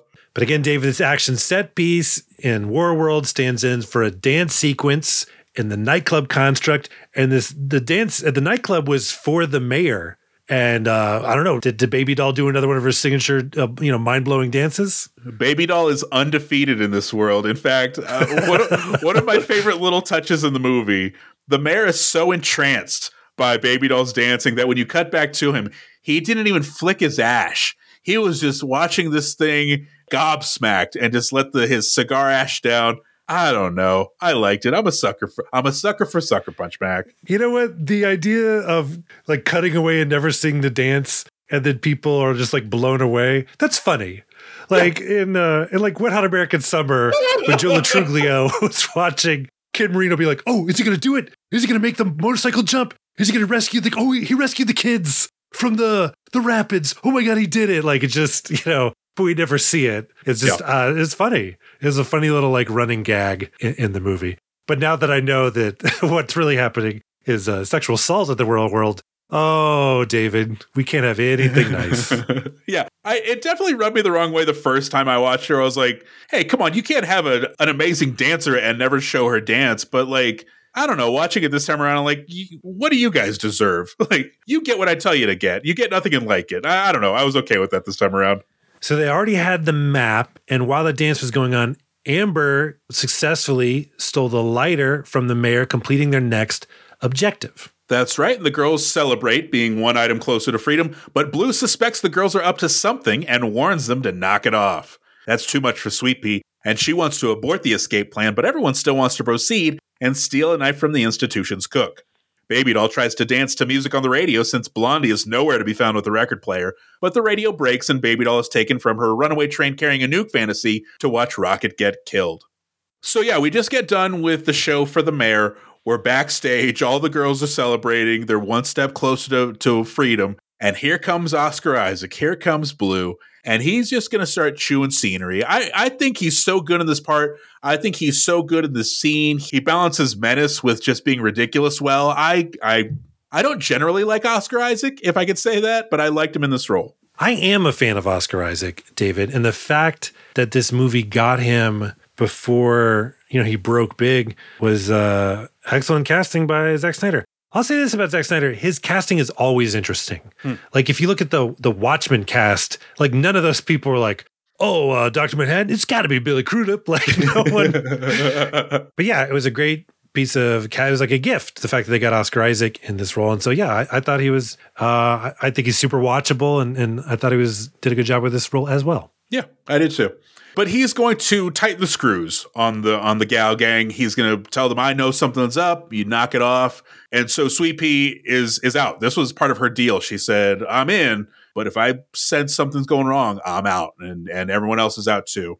And Baby Doll is working on trying to convince her. She's like, "You know, we, we're so close. We've got two items. We only need two more items. High Roller's coming in a few days." So like Baby Doll is really good at getting everyone on her page because everyone else is there presumably for life. They were there before she got there. They'll be there after she's gone. It's Baby Doll who needs to worry about the high roller coming in 3 days or the lobotomizer coming in 3 days. So good for her for like just rallying everybody to help her out. Yeah, I'm on board. And I, I wish I'd known that the nightclub construct was what that meant was that she had was trying to get out of the uh, institution in reality because I, I would have liked a little bit more. But right now, I, I kind of don't know. That's another thing. I, I I'm sorry, I'm going to keep harping on it because it was a confusing setup. That I'm I do not know the stakes of these scenes, and it's like, well, Mac. I mean, even if you don't know this the stakes of the scene in reality, you do know them in the nightclub construct. Does that sentence make sense to anybody?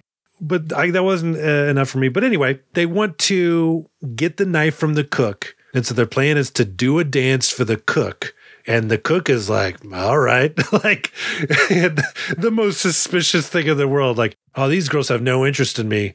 Are they up to something? Nah, they probably just too horny for life and need to uh, do a slow, sexy dance for me, the cook. they put together a show for me? Oh my god, they've never shown any interest. This is great. They must be really appreciative of the way I tried to kill one of them. But uh, Blondie is tasked with going to get the record player so that they she can wheel it into the kitchen and they can sit the cook down and hypnotize him with Baby Doll's dance. But Blondie is having a real hard time bringing this record player over. She can't stop crying. And so here comes Gorski. He's like, "Tell me what why you're crying. I'm I'm very helpful. I can help." And so at the same time, this mysterious band shows up, who they do not refer to again. Why is Blondie crying? What is she doing? She's probably doing something annoying. I know that much uh, based on my relationship with Blondie in this movie. But when the Sucker Punch dolls were supposed to get a map in War World, they were tasked with stealing uh, a map from the the German zombies. And when they were tasked with stealing a lighter in War World, they were tasked with stealing some other fire giving device, right? The the dragon's throat stones. And so in in the nightclub, when they're tasked with getting a knife in War World, they're fighting robots on a train. It's an action set piece we'll call Robo Train. And David, why doesn't this make more sense? Mac, it makes perfect sense because if you remember, the bomb, the nuke on the train headed into the city is codenamed Kitchen Knife. So if No. you needed a one for one on this Nope. one, Mac, I gotta tell you, this is just a sexy Muppet Babies. This there's something about this that absolutely rules. Like it's so it's hitting you over the head with like Operation Kitchen Knife. Come on, like I'm on board with this. How did Zack Snyder did this come out after Watchmen? This came out two years after, yeah. How did he get a blank check on this movie? I really want to know. Because at some point, I feel like the studio was like, hey, man, you need to tighten this up. And then Zack Snyder was like, uh, you tighten up. And the studio was like, what? And he's like, action. And then they're rolling out the movie. Yeah. Uh, this action set piece, it lost me a little bit because I didn't see as clear a connection to the nighttime construct. And also, for some reason, the robots, they're like a little too shiny. It felt a little like uh, a little too, like the CGI was showing a little too much. But yeah, I mean, there was like a cool little scene where it was like a uh, a fight scene where you're the camera's going from sucker punch doll sucker punch doll without a cut, And I was like, oh, that's really cool. And then it went from like, oh, now it feels like a little too weightless. Like I don't, it just, uh, I don't know. But I went back and forth here. Like I was like, oh, cool. Yeah. Oh, that's cool. Yeah. So it wasn't a complete loss. I, I, was into it. I was into it enough to give this my first mark out moment. I, oh. you know, oh. that's right. I mean, this isn't going to fool me. I knew that it wasn't quite a oneer. I knew that it wasn't all done in one shot. But credit to the effects on this one. I feel like the credit. I feel like the effects played a nice supporting role in cutting those or in piecing those shots together to make it feel quote unquote seamless. I was very much into this. I thought I thought it built well. Again, it's robots, it's not people, so they're just smashing stuff. They're just smashing equipment. I, I was I was into this. This will be my first mark out moment. Yeah, I didn't quite mark out David, but I did. There was uh, definitely some like, oh, this is cool. Like uh, some moments in that for me. And again, you know, making the connection to the real life, making the connection to okay, their mission is to get the kitchen knife. So this is them telling an interesting version of that story with the fantasy world. I was into it. But something interesting happens here with the fantasy world where since Blondie wasn't able to bring the record player in on time, they decide to play music from the radio. They just decide to find a station on the dial and, and Baby Doll will dance to that. Well, the problem with this radio is that the the wire is frayed. You know, it's got some exposed wiring, and so that gets wet uh, from some water on the floor, and the radio starts to dry out. And so the fantasy world kind of starts to crumble with it. And the movie does something interesting here where Baby Doll fades out of the fantasy and is returned to the kitchen just in time to see the cook lunge at Sweet Pea with a knife, and then here comes Rocket to take the knife the knife blow instead. And then in that moment, Baby Doll switches back to the fantasy world, almost as if she's protecting herself and protecting us from the trauma of Rocket getting killed. So I thought this was an interesting way of sort of illustrating how Baby Doll uses her fantasy world. So, you know, to kind of cut away in this moment of real life. Yeah. And the fact that in War World, Rocket still dies, but she dies in a very similar way, protecting her sister. I thought that was interesting. But David, you forgot to mention the reason there was water on the floor is because when the Sucker Punch dolls uh, came in, they were like, hey, cook, fuck your cooking. It's sexy time. And one of the things they do is they like throw a pot of potatoes onto the floor yeah. So the reason that they were soaking in water, I guess, because you got stew going, baby. uh, so that was your own fault for making a mess of the kitchen. But we leave the fantasy of War World back to the nighttime construct in time to see Rocket get stabbed. She's dead. That's right, but there's no time to mourn the death of Rocket because Baby Doll has a show to debut for all the big high rollers in Vermont, including High Roller himself, played by Jon Hamm. But before the show starts, Blue reveals that Blondie spilled the beans about the escape plan, and Blue is not happy about it. He kills Amber out of anger and kills Blondie because that's what happens to Snitches. But when he tries to have his way with Baby Doll, she gives him a one way ticket to Knife Wound. Baby Doll and Sweet Pea escape the institution, and Baby Doll sacrifices herself to a bunch of slime balls so Sweet Pea can escape. We then return to the real world, where the slime balls are actually orderlies because Baby Doll spent the past five days going sick house on everyone while she was playing pretend. Baby Doll gets a lobotomy, Gorski has Blue arrested, and Sweet Pea is free to return to home in Fort Wayne. A lot going on there. More scenery chewing by Oscar Isaac when he, you know, again, like I mentioned, he comes in and gets mad at the cook because Rocket is dead because now one of his commodities is out of commission. I like Oscar Isaac most when he's furious and sort of uh, simmering. I really like this. Yeah, and the Jon Hamm you mentioned he's he's the high roller, and in the beginning of uh, the movie when we get to the, the nightclub construct, they keep talking about like the high roller's coming in five days. We're like, okay, the high roller is the lobotomy doctor because in the reality, that's just coming in five days. And why that makes him a high roller, I don't know. But the it's like the big final performance, and this nightclub is like filling up. Which in the reality of the nightclub construct, what the fuck? Hey, let's go to this cool club where all the girls are slaves like that.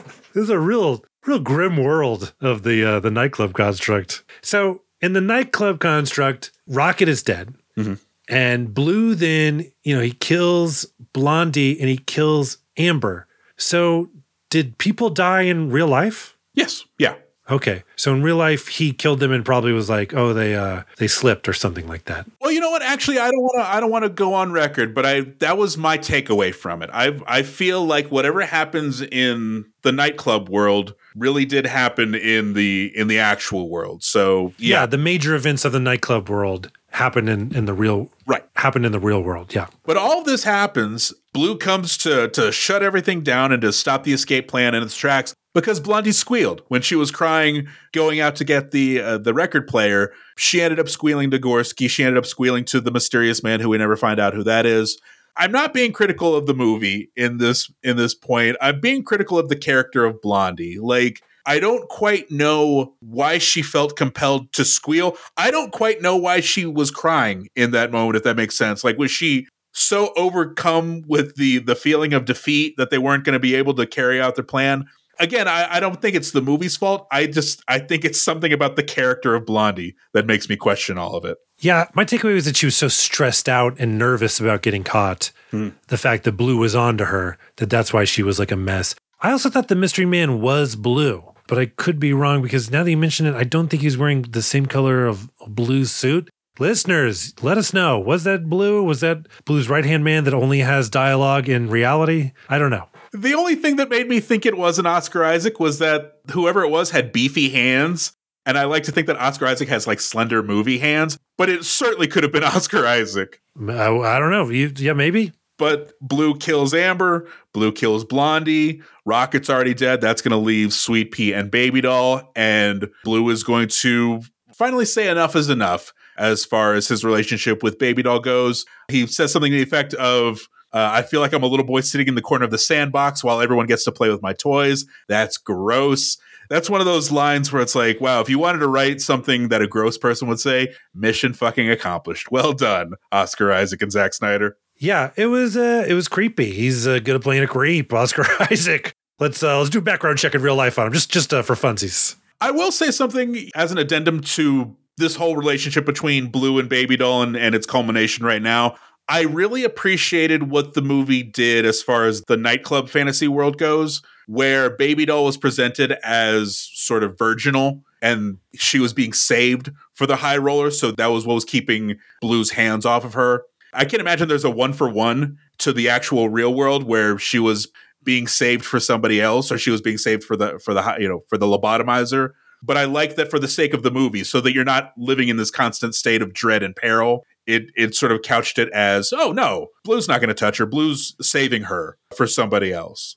But we're going to get to we're going to get in a little scrape between blue and baby doll. Blue is starting to get more aggressive with her. Baby doll's fighting back as best as she can but not fighting back enough uh, it would seem. So blue asks her did you lose your fight?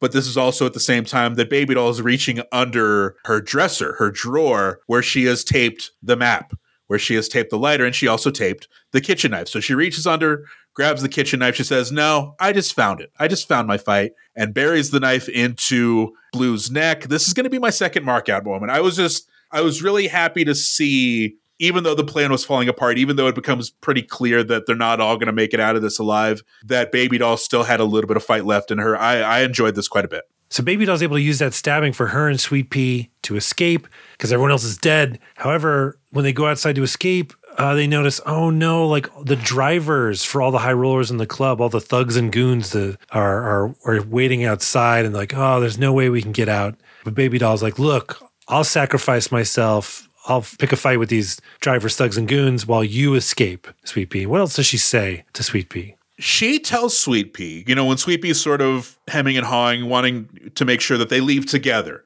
Baby Doll says to Sweet Pea, This was never my story. This was yours. To which I have to ask you, Mac Blake, say what? Like, I, I- and again, going back to the the thesis that has been sort of running through this episode of are Baby Doll and Sweet Pea one and the same? So, having been presented with the earlier evidence and then coming to this part now, where if you're taking it in a vacuum or if you're taking it at face value, this statement comes completely out of left field. We have no reason to believe that this is Sweet Pea's story. She's been a side character to Baby Doll. So, with that said, and given that Sweet Pea is going to be the one to make it out of this institution alive of the of the five gals, are they one and the same? Is there is there a case to be made that Baby Doll is a figment of Sweet Pea's imagination? I honestly don't know. Because, yeah, when she said that, I might be like, oh, I guess the nightclub construct is uh, Sweet Pea's idea. But however, in the nightclub, when it's time for Baby Doll to dance, it seems like we go in her mind. And that seems like, I don't know, just a, a bridge too far. I mean, if it is like some sort of um, Tyler Durden Ed Norton Brad Pitt thing.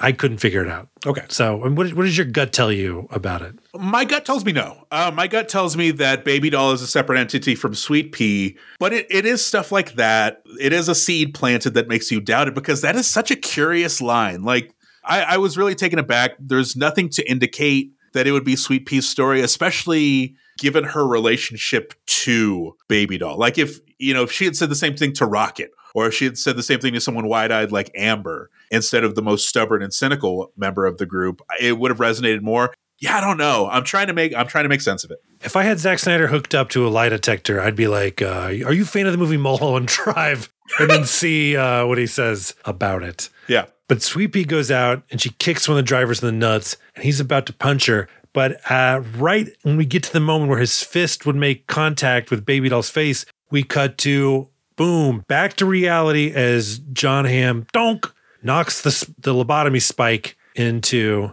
Baby Doll's face, the face of Emily Browning, and he's like, "Whoa, what the fuck? Did you see her face? Did you see the look she just gave me? What's going? Something's not right here."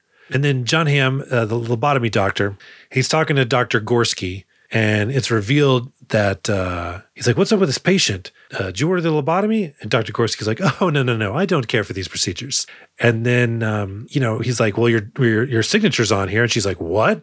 They forged my signature?" Okay, she's so casual about the lobotomy that just fucking happened.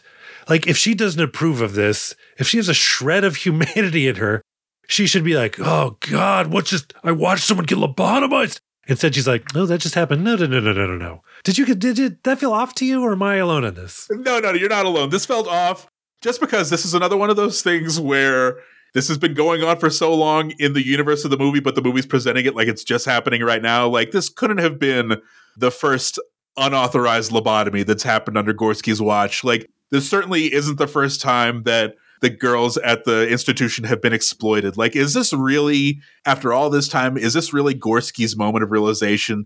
I don't know if that needed to be a part of the movie, but then again, you need something to motivate Gorski to call the cops. You need you need that light bulb moment. So I guess it's just serendipity that we happen to be privy to that moment for Gorski. But as Baby Doll is being es- the now lobotomized Baby Doll is being escorted back to the theater, the uh, the lunchroom slash auditorium, lunchatorium. We pass the cook who's missing his knife. We pass the orderly that was the mayor. He's missing his lighter. And like, wait, what? This happened? And Gorski even says like, uh, oh yeah, she's been a real demon. She like, you know, was responsible for all these things that happened. You're like, oh shit. Here's where you realize the nightclub construct was happening in reality. But also, Jon Hamm is this lobotomy doctor. He's like, the look in her eyes, it's almost like she wanted me to do it. It- It's this weird thing where like he suddenly has empathy, but also none, which I have to say is uh, Jon Hamm perfectly cast because that is Don Draper in a nutshell from his role in Mad Men. But yeah, we couldn't couldn't get a read on the lobotomy doc. He wasn't on screen very long, but just throwing that out there. It's funny you mentioned that. Yeah, that is another one of those like this is the first time you've ever felt that. This is their first time you've ever felt like a tinge of remorse or sort of regret after immediately after nailing somebody in the brain. Yeah, I feel like if you're a lobotomy doctor, you're terrible. You're a terrible human being. Uh, so just it just, or just, just seems like the worst work imaginable. Uh, so yeah, I, I don't. Um, the the fact they tried to have him be like, should this have happened? It's like, did, does he give a shit? Yeah, it's it's too little, too late, uh, unfortunately. But good news for Sweet Pea, she's she made it out. She escaped in, in real life. We see her at a bus station. She's about to sneak her way onto a bus to Fort Wayne, Indiana. Uh, some cops come by and they're like, "Hey, a lot of people died at the asylum down the road, and we're missing one. Do you, do you know anything about it?" And who should come to the rescue? But Scott Glenn, the bus driver. What? That's right. He, he was he was with us all along. He says this gal has been on my bus the whole time. She's not the one you're looking for. He saves the day. Uh, what does he have to do with the rest of the movie? The movie does not tell us. And again, if you're wondering what happened to Baby Doll, she's now lobotomized. Uh, a wounded Oscar Isaac orderly character. I don't even remember the name of his, uh, you know, his orderly name is the character in reality. He seems like upset that she's lobotomized. He tries to kiss her. That's when uh, Gorski and the cops bust in because I guess Oscar Isaac's character is now being arrested for crimes against humanity. But as we we see the bus driving off into the distance, we get some VO from Sweet Pea that says, "What? Do you remember something about life? It's crazy." I'll tell you what. Let's just go ahead and play it. Who teaches us what's real and how to laugh at lies? Who decides why we live and what we'll die to defend? Who chains us? And who holds the key that can set us free? It's you. You have all the weapons you need. Now fight. Is it talking about us, Steven? It says it's us. We have all the weapons we need. We just need to go out and fight. I think it, what it's telling is if you're in a shitty relationship and you're in the theater right now, rise up and murder your partner that you're chained to. Can I tell you what? I don't think you're too far off. I- but again, you know, that's that is the the curse of this movie. It's like I do get the sense that Zack Snyder is trying to say something like that, like women have the power to do anything, but it's coming from Zack Snyder at the end of an insane asylum movie. Like it's I don't know, man. Two steps forward, two steps back. If I told you I understood this movie, uh, I'd be a goddamn liar. But the truth is, David, is that that is the end of Sucker Punch. All right, David, how many mark out moments did you have in this thing? How many moms? I had two. How about you, Mac? Goose egg. That is okay, though. David, is this someone's favorite movie? Uh, besides the bombshell, I think this movie does have an audience. I just don't know if it ever found it. I think this movie would appeal to people who outgrew like the Hunger Games or the Divergent series, like people who really are young adult fans who wanted strong female characters but didn't know where else to get it. I could see this appealing to them.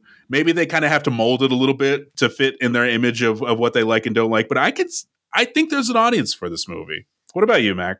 Well, David, thinking more about it, I think you are right. I think the way that the uh, specifically about like the look of the main characters, the the the sucker punch dolls, I think it is more burlesque than pornography. This movie, I mean, I, look, I, again, I, I don't think parts of it work. I think it would be better structured a different way. But I will give credit to this movie for being so weird, so weird. And weird movies, even if they are, I don't want to say failures, but even if they don't hit the mark they intend to to hit, I still have a special place in my heart for movies that are super weird. Except you, Beyond the Black Rainbow, too boring. but uh, Mandy was great. But this movie's so weird. So yes, I think it's someone's favorite movie. And if it is one of your favorite movies, I probably like you. You know what I mean? Yeah. I don't think this movie's cracking like a, a pervert's top 10 because I don't think its uh, provocative level is uh, what that person wants. So yeah, I think this is someone's favorite movie. And i- i- if you like a movie this weird, you're probably the right kind of weird. So uh, even after everything I said about it, uh, kudos to you, Sucker Punch fans. All right, David, time for punch ups. Uh, we're the ultimate script doctors. Everybody knows that. How would you fix this movie? How would you punch it up? My first punch up, re release this movie. Let the right audience find it. I feel like, you know, we've talked about this with Watchmen and Zack Snyder, where that movie felt like it was a little ahead of its time. Maybe not in the sort of innovative way, but just it came along at the wrong time. It was maybe a, a dozen years too early. I wonder if that's also the case with Sucker Punch. I wonder if there is an audience of younger women who would really gravitate towards this movie, you know, once the dust has settled on Zack Snyder and what this movie was when it was first released back in 2011. I'd like to see this get a second chance, or I'd like to see a new audience find it.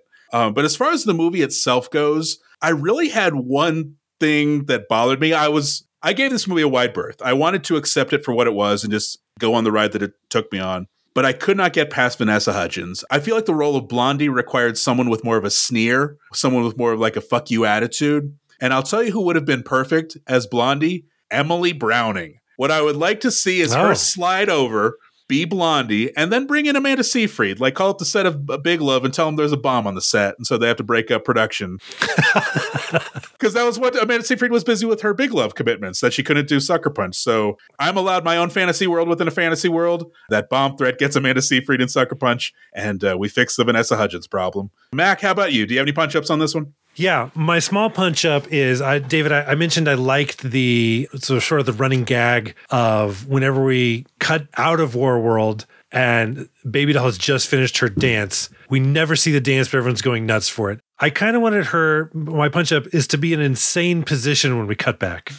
like there was the dance with the cook, and we cut back. She's just kind of like in a position as if you were like slowly grinding your hips back and forth, and you were drunk as hell. I when when he cut back, I wanted her to be like, you know, sprawled on the floor, like, you know, strangling uh, another orderly or something like that. Or like she's she's made us a weird statue out of bread. Or just something like, what the fuck kind of dance. Like I wanted us to be a little bit more on the the same level as the the uh, audience in the movie, just being like, what just happened? Yeah. Like uh, a little bit more evidence of like just it being something crazy. My biggest punch up though is the fact that this is taking place in an insane asylum. Say make that a reveal. Hmm. Because I feel like if this movie starts out in War World and then we realize War World is just her way of dealing with like dancing and nightclub, you'd be like, okay, that's weird, but kind of interesting. And then later we find out the nightclub is a construct to protect her mental health in the insane asylum. Now you're like, whoa, this movie sucker punched me. I get it now. That that to me is a much more interesting movie. I, I think it would pay off a little bit of the confusion. Like, okay, I'm supposed to be confused in the beginning uh, a little bit more. Okay, David, please uh, join me in the Punch Man video store. As you know, this is an all action movie video store. We have three copies of Sucker Punch. So, what shelves would you put these movies in, David? What subsections of action would be the home for Sucker Punch? Mac, the first copy is going in Smashing the Patriarchy. This movie is ladies kicking ass. So, of course, that's going to go on that shelf. Uh, second one's going to go on the Zack Snyder shelf. Let's go ahead and start that up. I got a feeling we'll do a few more Zack Snyder movies before it's all said and done. Uh, the third copy, I'm going to own this one. I'm in terms of where I place it. Uh, I'm going to put this on the in case you missed it shelf. You know, like I said, I, I think this movie is just missing its audience, really. I think there's an audience out there that'll embrace it a little bit more than the general public did. I'd like to put it on that shelf. One section I might stock it in, I kind of mentioned this earlier with the it being a good bar movie, is I'd be like uh, background viewing. Like if you're gonna be, you know, like playing a poker game or something like that, and you want to put something on that, you know, just will like pass the time in the background if you've already uh, cashed in your, you know, whatever folded. Just like being able to like look over at this movie and just being, what is this? I think it's interesting enough visually. It would be fun to have it on the background. I know it seems like a real dig at it, but uh, honestly, if one of the reasons you like this movie is how crazy it is, that's what I'm saying. This movie's crazy, y'all. Yeah. All right, David, it's come down to we have to reveal the position of Sucker Punch on Punch Mountain itself, the definitive ranking of action movies. Before the mountains speak unto us its wisdometh. Uh, David, that worked, I'm sure. David, where would you rank Sucker Punch? Oh gosh, even as someone who is speaking of this movie in positive terms, I have a hard time figuring out where this would go on the mountain. I'm not quite sure I would place it very high, to, to be honest with you, just because you know the action is cool. Like the action sequences, the uh, the war world, the fantasy sequences are pretty awesome, but they're pretty awesome on paper, if that makes sense. You know, I just I just don't know if you know it's a video game movie. It, it's it's really cool sequences, and then there's some cutscenes, and then you get to another really cool sequence. I'm not quite sure how I feel about those types of movies. Uh, I want to root for this movie. I want more people to see it, but I, I don't know if I can justify too high of a, of a position. How about you? What are you thinking? You know, I know Zack Snyder gets a lot of uh, grief for the fact that, you know, he's got a certain style, this kind of like, you know, stop start, like mega version of Michael Bay, you know, that, that everything is so like amazingly dramatic. But the fact that he has such a recognizable visual style in, in a world of sameness, like even if it is a hyper style, I feel like you got to give him credit for that. And so I'll go on record. I like Zack Snyder. I think his version of Watchmen, even though like if was about almost as good as you can do in terms of like a movie adaptation. I mean, that movie had so much blue dick in it. You really got to give it credit for how much wang Dr. Manhattan was tossing around. It was really on display. But that being said, this movie is like a little too confusing for me to be very high ranked on the mountain. I think Zack Snyder, in terms of action movies, has better efforts out there. Oh no, David, escape into your mental construct because rocks are falling and you don't want to witness them crushing your body to death. But the the rocks are falling off the, the mountain. The golden letters are revealing the position of Sucker Punch. It is now number 36. That means 34 is Mission Impossible 2, 35 Punisher Warzone, followed by Sucker Punch, Olympus Has Fallen, and Need for Speed at 38. Uh, wow, for complete rankings, check out punchmountain.com to see who's at the top and who is at the bottom. You know, that, that works for me, David, because Olympus Has Fallen. Now, it may seem like that's a more coherent action movie, and I don't, you know, we've talked about Olympus Has Fallen enough, but there was a lot of, there's parts of that movie that I was like, ugh, while watching. And even though Sucker Punch had some uh, ideas, they didn't show them to us, and it did have some gonzo action. So, uh, yeah, it was, look, I had fun watching Sucker Punch. I think that's, uh, that's my final word on the movie. Yeah. And it does feel at home in the neighborhood with Punisher Warzone, another movie that kind of felt like a video game and another movie that felt uneven, but was still a heck of a lot of fun. Yeah, I, I'm pretty okay with this ranking. Yeah, I definitely think they could have made uh, some structure tweaks that would have had it made more sense. But you know, uh, maybe his director's cut will fix it. Maybe it'll add two hours and it'll be in black and white, and uh, Jared Leto will come back as uh, a weird Joker. All right, folks, that'll do it for another edition of Punch Mountain. Don't forget to add us on social media. We're on Instagram at Punch Mountain or drop us a line at punchmountain at gmail.com. You can also join us on Discord. The link is in our link tree. The link tree's on our Instagram. MacBlakeComedy.com is your source for Mac stand up. Next week, it's an inventory episode. We're going over episodes 37 through 48 one last time. We'll take some questions for answering, and we'll also provide a preview of some upcoming episodes. I'm looking forward to that. We will see you next week. Bye. Bye bye.